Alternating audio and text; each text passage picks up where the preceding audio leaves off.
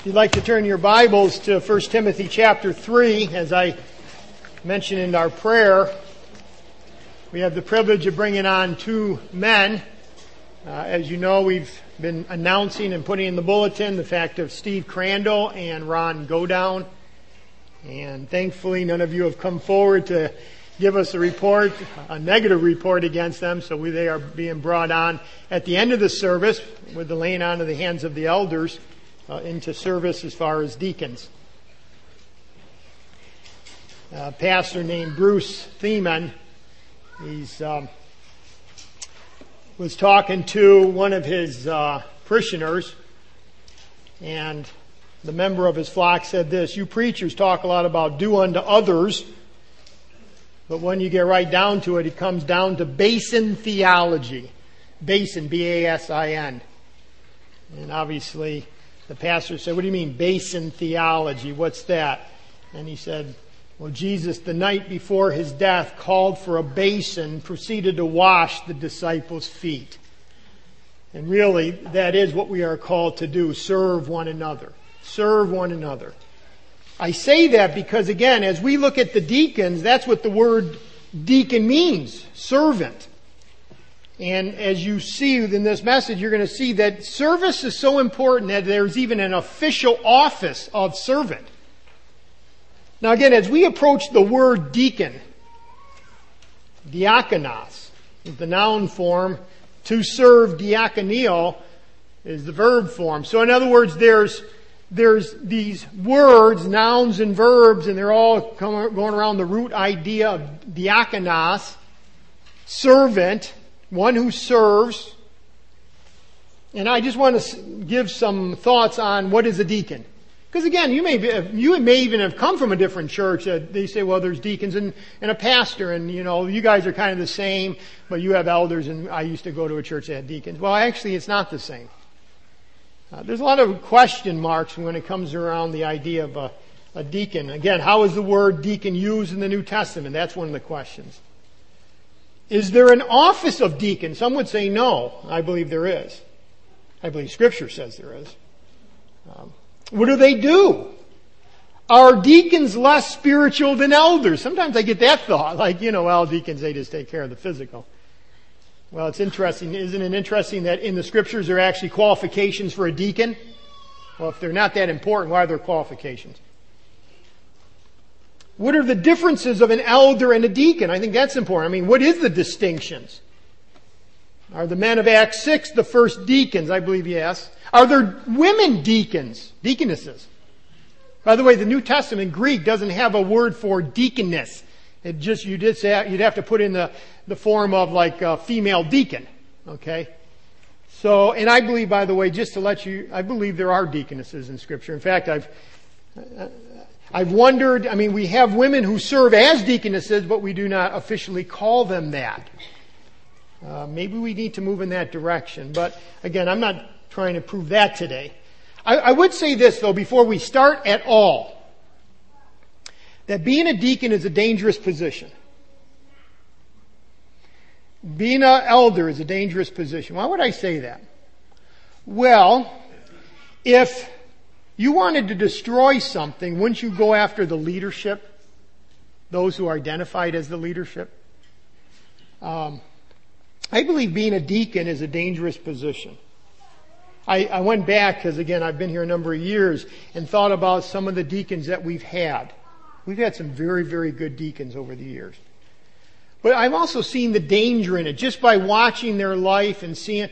We've had some deacons that served very well, very well. And then because of their time in life, they said, you know what, I need to step out of being a deacon at this time and still remain very faithful at the church and continues to serve in their own capacity, but just not in that official. And I think, you know, praise the Lord, they saw their, their season of life. I think there's a, there's a lot to be said for that, knowing where you're at, if you can really put the time and stuff like that. Uh, we've had deacons who have stayed on, I think, forever. Um, that's great too. I, I, we don't have a five-year plan, you know, like you, you know, for five years and then you can step off. Uh, our belief is if you're called to do this, just as well as an elder, that, uh, you know, if, unless it's a season of life or unless, let's say, it's uh, a health issue or something like that, that you should continue to serve. Uh, we've had deacons who actually went from being a deacon to being an elder. And I think that's excellent too. By the way, you don't have to be a deacon first before you become an elder.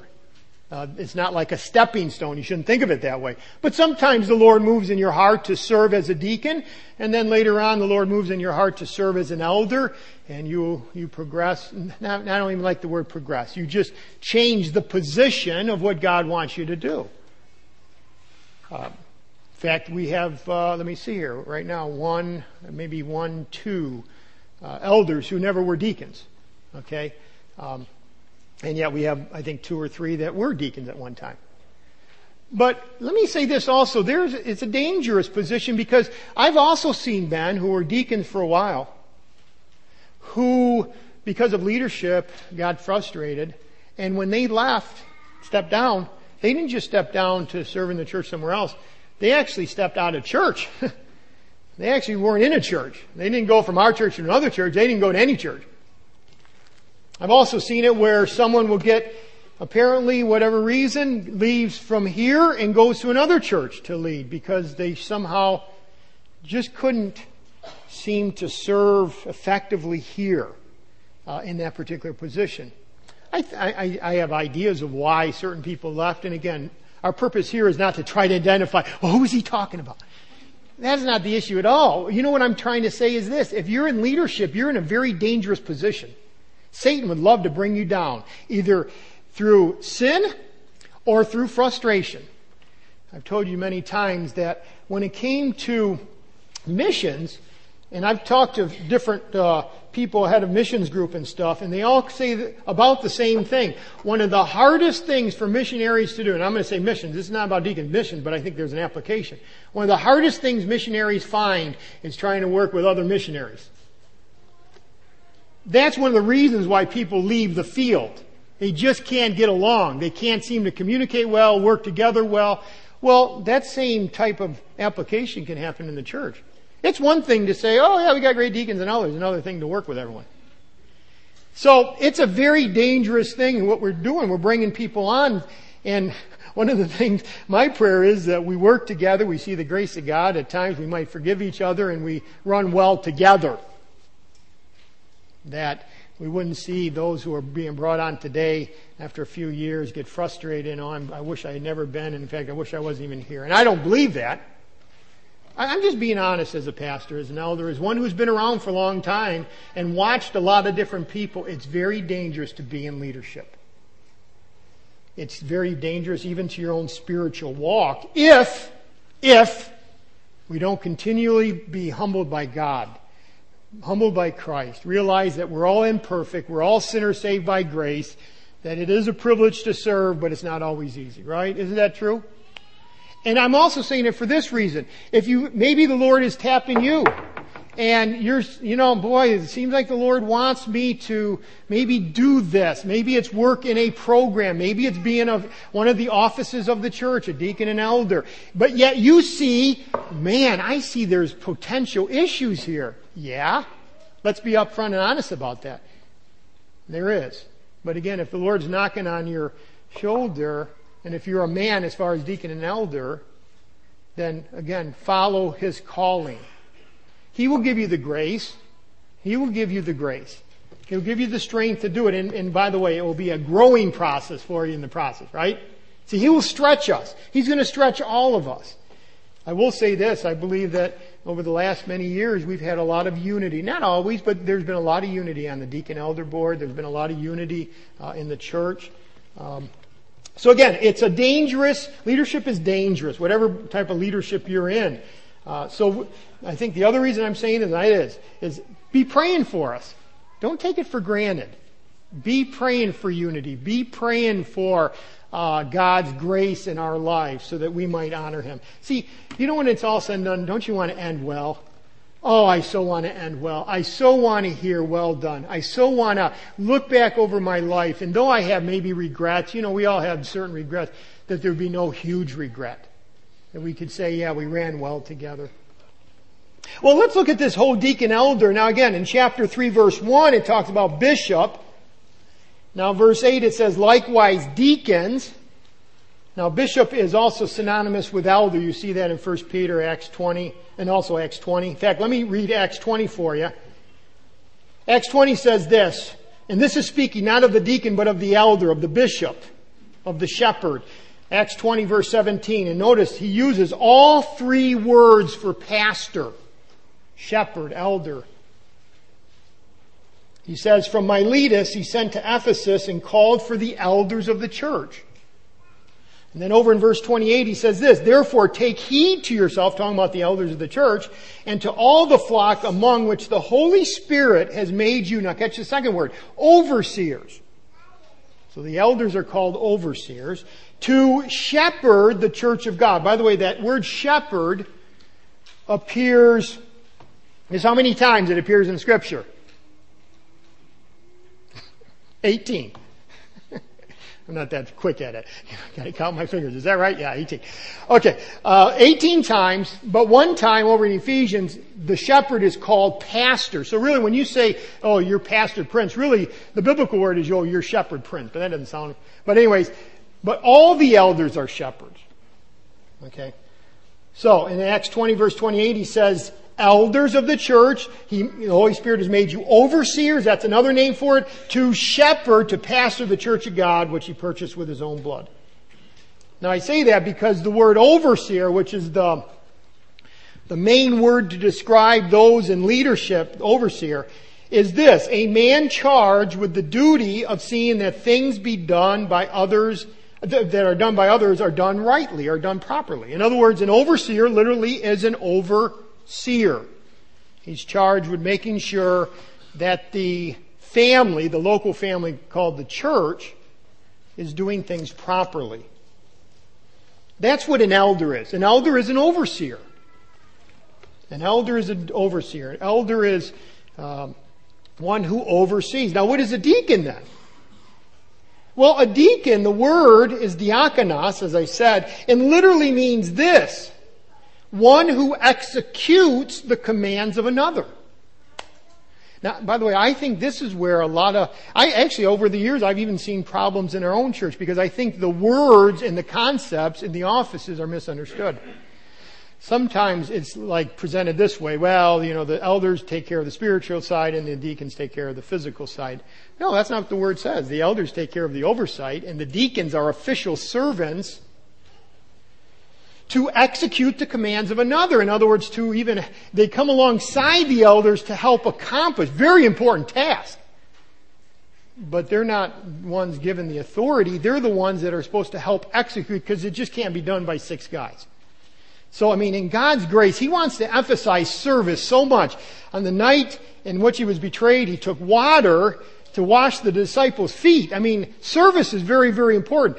And you see that same word in different passages, even of the Lord Jesus Christ, who came not to be served, but to serve, same word, and to give his life a ransom for many. I mean, you see, you see this word diakonos in scripture all over the place, both as those who served, it says that the women served Christ, like served him food.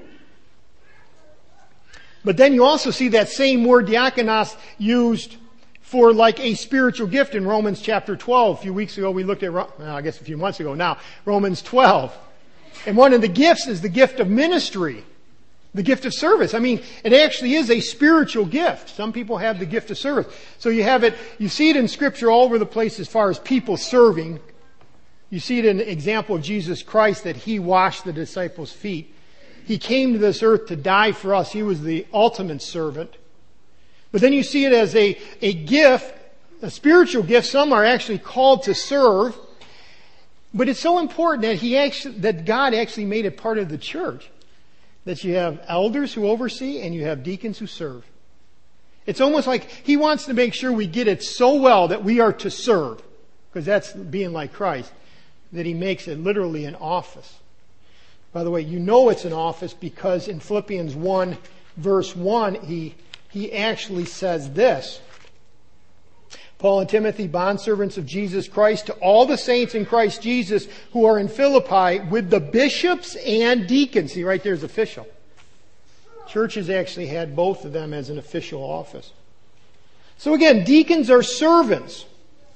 Originally, the use of this word and this word group, because again, you have diakonos and diakone and diakono, but that word group, that word group of, of diakonos, uh, seemed to, it was used in the Greek for menial tasks, basically, uh, such as like waiting on tables. But the term gradually broadened to include all kinds of service, even like service of the Roman soldiers were called diakonos. You see that same word in Romans 13 where it talks about those officials like policemen. When, you, when Ray Payne comes, he always brings out the idea that they are ministers of God. What does he mean? Well, they're servants of God. What do you mean? Like they're Christians? Well, no, not every policeman is a Christian, but they serve the people by doing their job before God. So de- de- deacon is a servant. now, again, both elders and deacons are an official office of the church because he says this in verse 8, likewise. If you, hopefully you have that in your translation, in your, in your passage. See, he's talking about uh, elders, chapter, chapter 3, verses 1 to 7. Verse 8, he says, likewise. In other words, same as. Just like your, certain men are called to be elders, certain men are called to be deacons. And then, it's interesting, verse 11, it says, likewise their wives, likewise the females. And I believe that's verse 11 is where you actually see deaconesses. Now, another important word is, look at verse 2. If you're in Timothy 3 verse 2, a bishop then must be, must be, verse 8, Likewise, deacons. Now, you probably have in your translation must be italicized because it's not actually there, but it's implied by the entire text. In other words, this is what an elder must be. This is what a bishop must be, verses 1 to 7. And now he's going to say this is what a deacon must be. Now, when he says must be, and again, the word is actually found in verse 2, but then it's a carryover verse 8 because it's obvious now he's talking about you know, this is what a, a male servant looks like. And then verse 11, same thing. Likewise, their wives, I think this is deaconess, must be. It's all, those are both, those both italicized, verse 8 and 11 carry right back to verse 2. Because there the word is, in the Greek, must be. In other words, this passage is saying, listen, if you're going to have an elder, this is what he must be. If you're going to have a deacon, this is what it must be. If you're going to have a deaconess, this is what it must be. They've got to, it's, it's not optional, it's essential. These qualities, these moral and spiritual qualities have to be met. In a letter to a young elder named Nepotian, and this was dated, by the way, 400 uh, AD. So this was 1600 years ago. Okay, this letter was written 1600 years ago.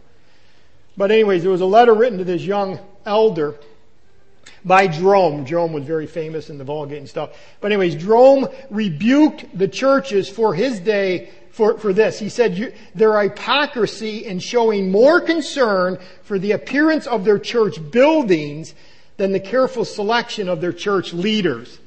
Now that was written 1600 years ago. This guy who was a church father said, you know, you spend more time looking at your building than you do your leaders. And I'm saying that because I think sometimes we do. I've heard of churches that literally do this. They, they, uh, thankfully ours do not do this. but they'll call an annual meeting and, uh, who would like to be a deacon? And everyone like puts their head down. I'd like to nominate, you know, and do, do, do, do. And then they stand up here and nobody's ever, you know, well, he seems like a nice guy. He has a nice business, you know. And how many of you would like to nominate him? Do, do, do, do. And 35 minutes later, they've got their deacons for the next year. Do you see that as unbiblical? I hope you see that as very unbiblical.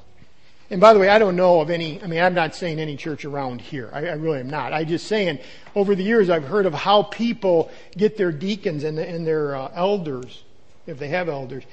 We have to slow down. We have to be careful here. This is the church of God that was bought by his own blood. This is a church that's going to be under fire.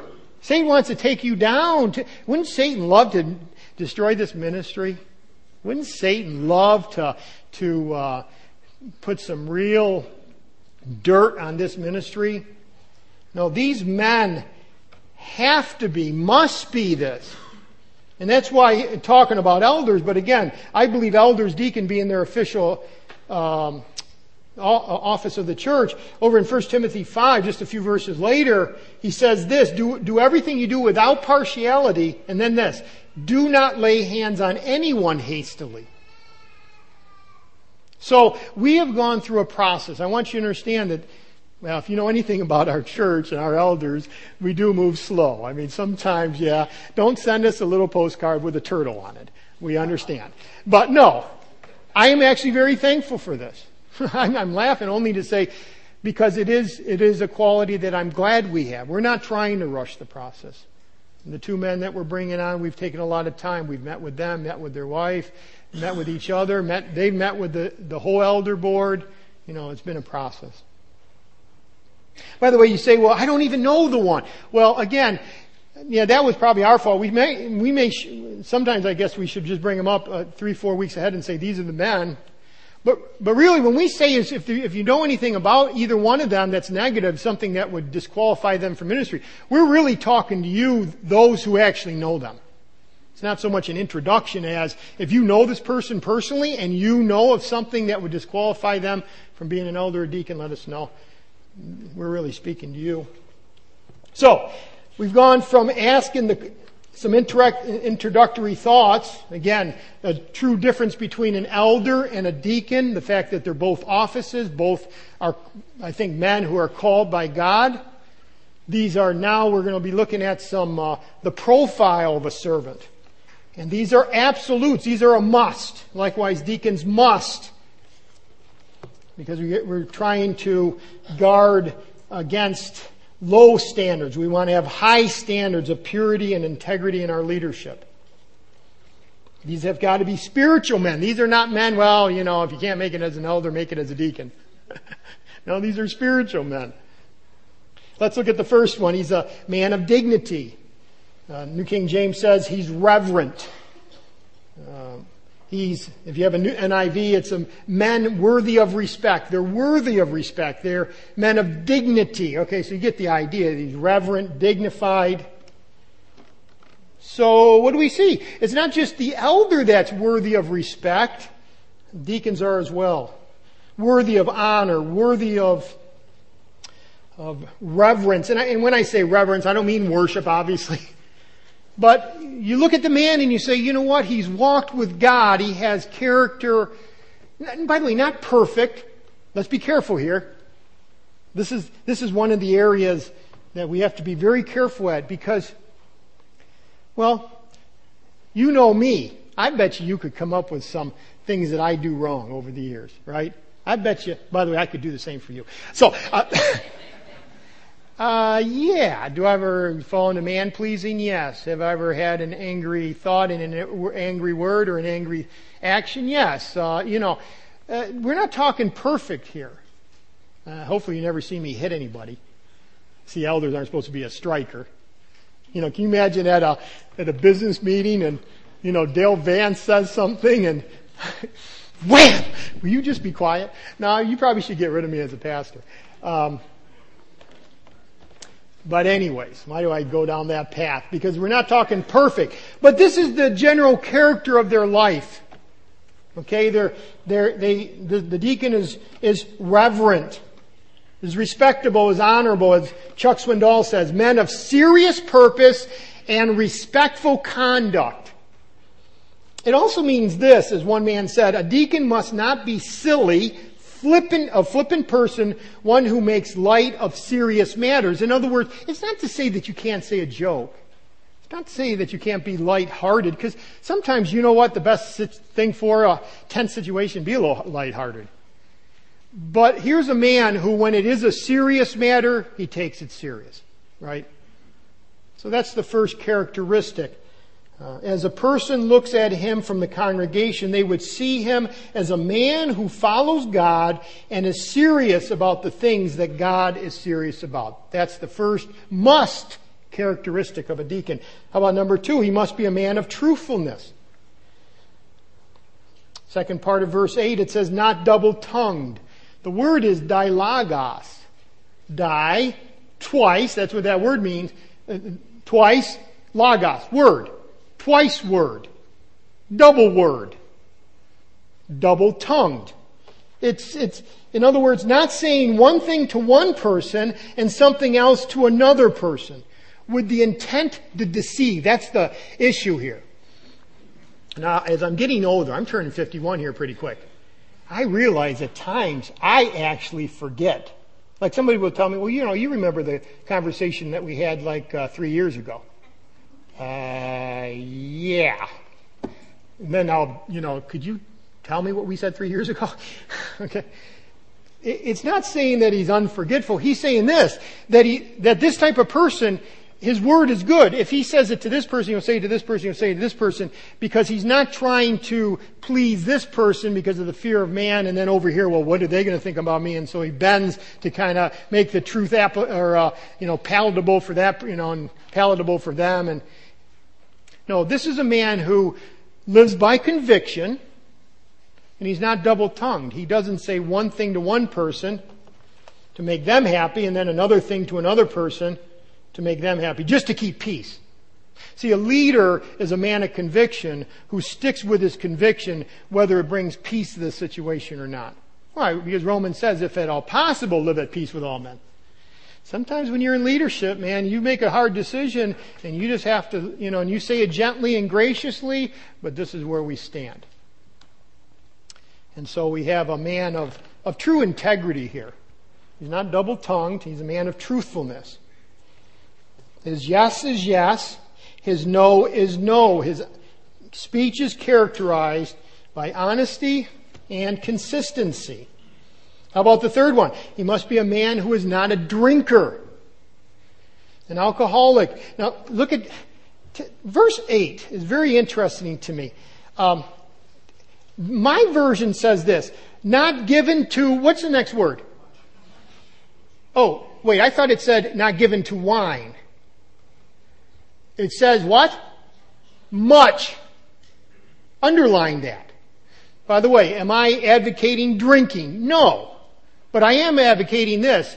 Make sure you know what the text says if you're going to say you never should drink. It, here's an office of the church and it says not given to much wine. He's not addicted to wine. He's not occupied with a bottle. You know, like if you get to a point where, man, I can't wait I can't wait to get home to have a wine, a bottle or a glass of wine. Eh, you gotta be careful with that. By the way, it doesn't, you know, we have a lot of liquor in our society. We're not talking about beer here. We're not talking about a lot of this, you know, no, there's nothing heavy. And their wine back then had a very low percentage of alcohol. But I hear, or I hear people say all, quite often, well, you know, Jesus would never create something that was alcoholic. Well, the wine was wine. There is such a thing as strong drink. You're not supposed to have that. Even Paul said to Timothy, a little wine for your stomach's sake. Again, too much alcohol, what happens? You lose your judgment. You lose your self-control. We're not talking about that. That's, that's going beyond. I have read a lot of, a number of articles. I mean, I grew up on a grape farm. By the way, my dad didn't produce wine. Okay? We always sold to Welch that wasn't alcoholic. Dad didn't even have wine in the house. Um, I mean, he might have had a beer. I, I just don't. I don't like the taste of beer, so I never even got into that. But the point. What am I trying to say? The point. I'm not even advocating beer, but the point is this: don't be preoccupied, and don't ever get under the influence to the point where you know it's it's making judgments for you. But I will say there's quite a bit of evidence out there that actually a small glass of wine actually helps a whole lot of things in your life. So you got to kind of judge things out. And just be very, very careful. The word is not much. Okay? Not much wine. And please don't say, oh, pastor's advocating drinking. He wants us to go out of Budweiser. No, you missed the whole point. I guess I'm just saying this. If you're going to stand on a truth, just make sure that the truth you're standing on is truly the truth of the scriptures. That's all I'm trying to say. You know, I personally have had my, I have my own convictions in certain areas. I don't want to be a stumbling block to you. And I certainly wouldn't go to a party and say, oh, give me a bud. No, because those kids and teenagers and everything else, no, no, no, no, no. But if I see somebody at a restaurant having a steak with a small glass of wine, oh, they should not be part of our official boards. No, that's not, that's not what it says. Okay, anyways, enough of that. I hope you got me straight. Don't leave the church because I just said what I didn't say. Number D, D. He is free from the love of money. I think this is even a bigger one in our society. Luke declares that the religious leaders of their day, it literally says this to the Pharisees, they were lovers of money. Lovers. That, that reminds me of Judas. Doesn't it remind you? It says of Judas, he was a thief and had the money box and he used to take what was put in it. See, that's greedy for money. By the way, deacons, think about this. The elders are the leaders, but the deacons in the New Testament did take care of physical needs. They often ministered to the widows and stuff. Boy, you certainly wouldn't want to have someone like that, you know, that greedy for money, uh, holding the box. So, he says, eh, not greedy for money. By the way, so you know we are a church of integrity. There are two deacons that always counts the money. Everything is recorded and compared to the amount that is put into the bank. So again, there is integrity with your giving and also how we take care of it. But free from the love of money, how about the fifth one? He must be a man of conviction and integrity. Conviction and integrity. Verse 9, holding the mystery of the faith with a pure conscience. And, and that word holding means to possess. It's not just this, I'm holding it versus not holding it, but I possess it. It's mine. You know?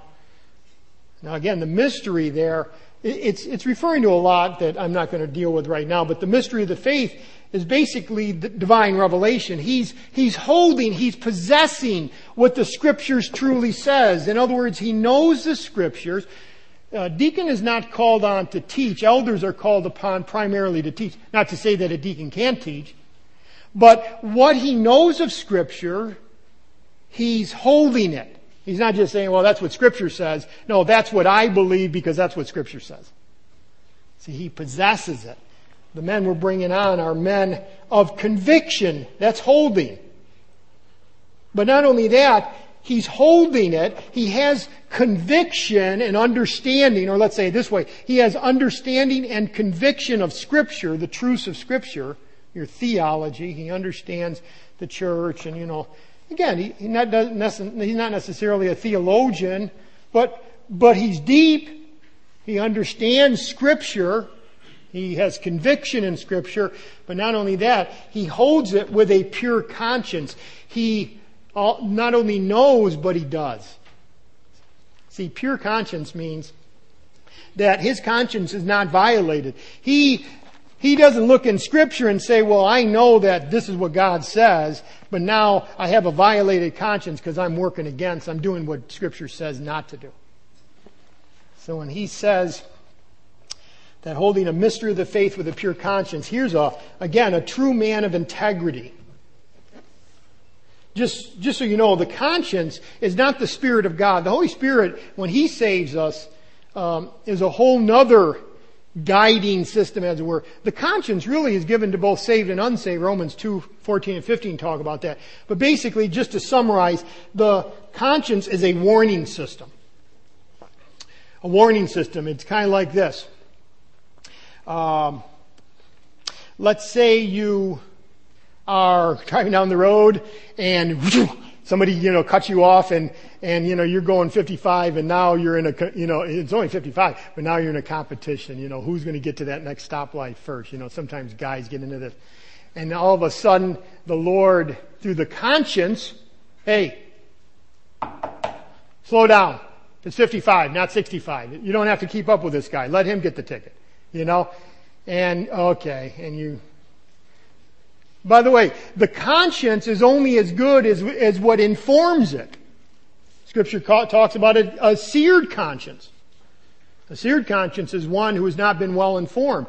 You can have a person, I think of gay, gay pride parade all the time when I think of a seared conscience, who can be walking down the streets of, let's say, San Francisco, New York City, whatever, and they actually believe what they're doing is okay. And you say, how in the world could they ever think that homosexuality is okay? They have a seared conscience. It hasn't been informed properly. For a Christian, the conscience should be informed by the Word of God. It should be like this. it's a hot summer day and you walk and you, oh, there's a woman that's dressed improperly. And as a person, as a man, oh, no, can't go there. Why? Because my infor- my conscience has been informed that says if you even look at a woman, it, it's it's uh, it's wrong. It's been well informed. In fact, we're going to see that in a moment. He needs to be a one woman man. What does the world say? You can look, but you can't touch. No, the, Bible says you can't even look. Can't touch the merchandise. Nope, you can't even look.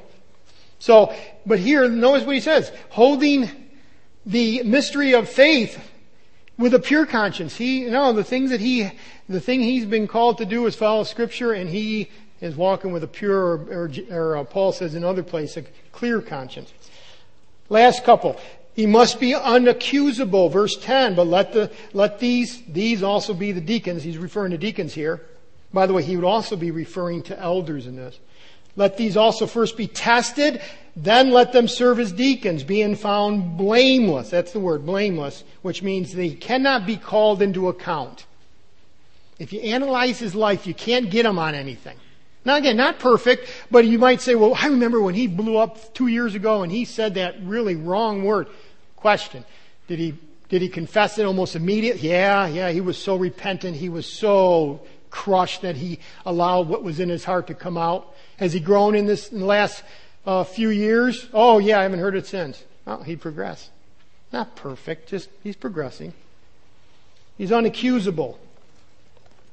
That would also apply, by the way, being tested not only for elders, but I think verse 11, the wives, which is the deaconesses. I remember a, a man one time, he was in our leadership for a while, and he said, if our church ever went to with deaconesses, I would leave the church. No, we haven't, so. But I thought, you are not teachable. By just you saying that, you are not teachable. Because I think scripture says it. So let these first be tested. By the way, that word tested is in the present continuous sense. The idea is this. Continually be tested. Continually test John Prince as one of the elders. Continually inspect Bill Baker as one of the elders. Continually look at um, Andy Norris as an elder or Dan Warner as one of the deacons. This is not like college. You know how college is? You know, you have to learn all the info, and then you go to the test and you write it all down and man, look at that. Look at what the teacher gave you, an A. Now I can forget it all. I, I got the A. No, no. When it comes to deacons and elders, that word tested is in the continuous sense. We keep, you keep holding us to a high standard. It's not like we get in and now all of a sudden, now we can just relax, you know, we finally made it. Make sure that we are consistently being what we say we are, right? I mean, in other words, we are what we say we are. This is, this is the standard and that we hold to it. That's integrity.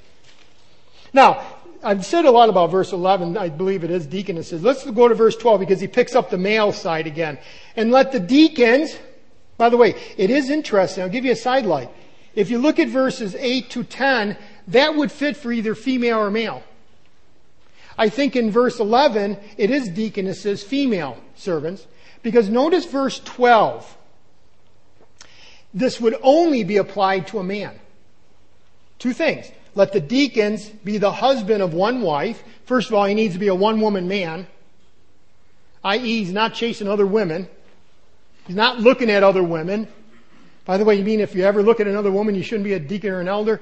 Well, you should really take very serious the purity issue, and you better confess it very quickly. Again, not perfection, but direction. But again, he's faithful to his wife. And I read uh, what Jesus said again, Matthew 5, that whoever looks at a woman to lust for her has already committed adultery with her in his heart. So he has to be a man of unquestioned morality. He is singularly focused on his wife. If he has a wife, by the way, you don't have to be married to be a deacon or an elder. And then finally, again, this is only for men. This cannot apply to a woman. I think that's why he goes from the general characteristics of 8 through 10, and then now in verse 12, a good manager of their children and of their household. He's got to be a man who maintains a godly family. The word is ruling. Ruling their children and their own households well, or I just read the New American, either one. The idea is this. The word rule means to preside over with authority. He manages. He's a good manager. Because let's face it, he can't even manage his own house. Why are you trying to get him to manage the church? Managing your house is huge.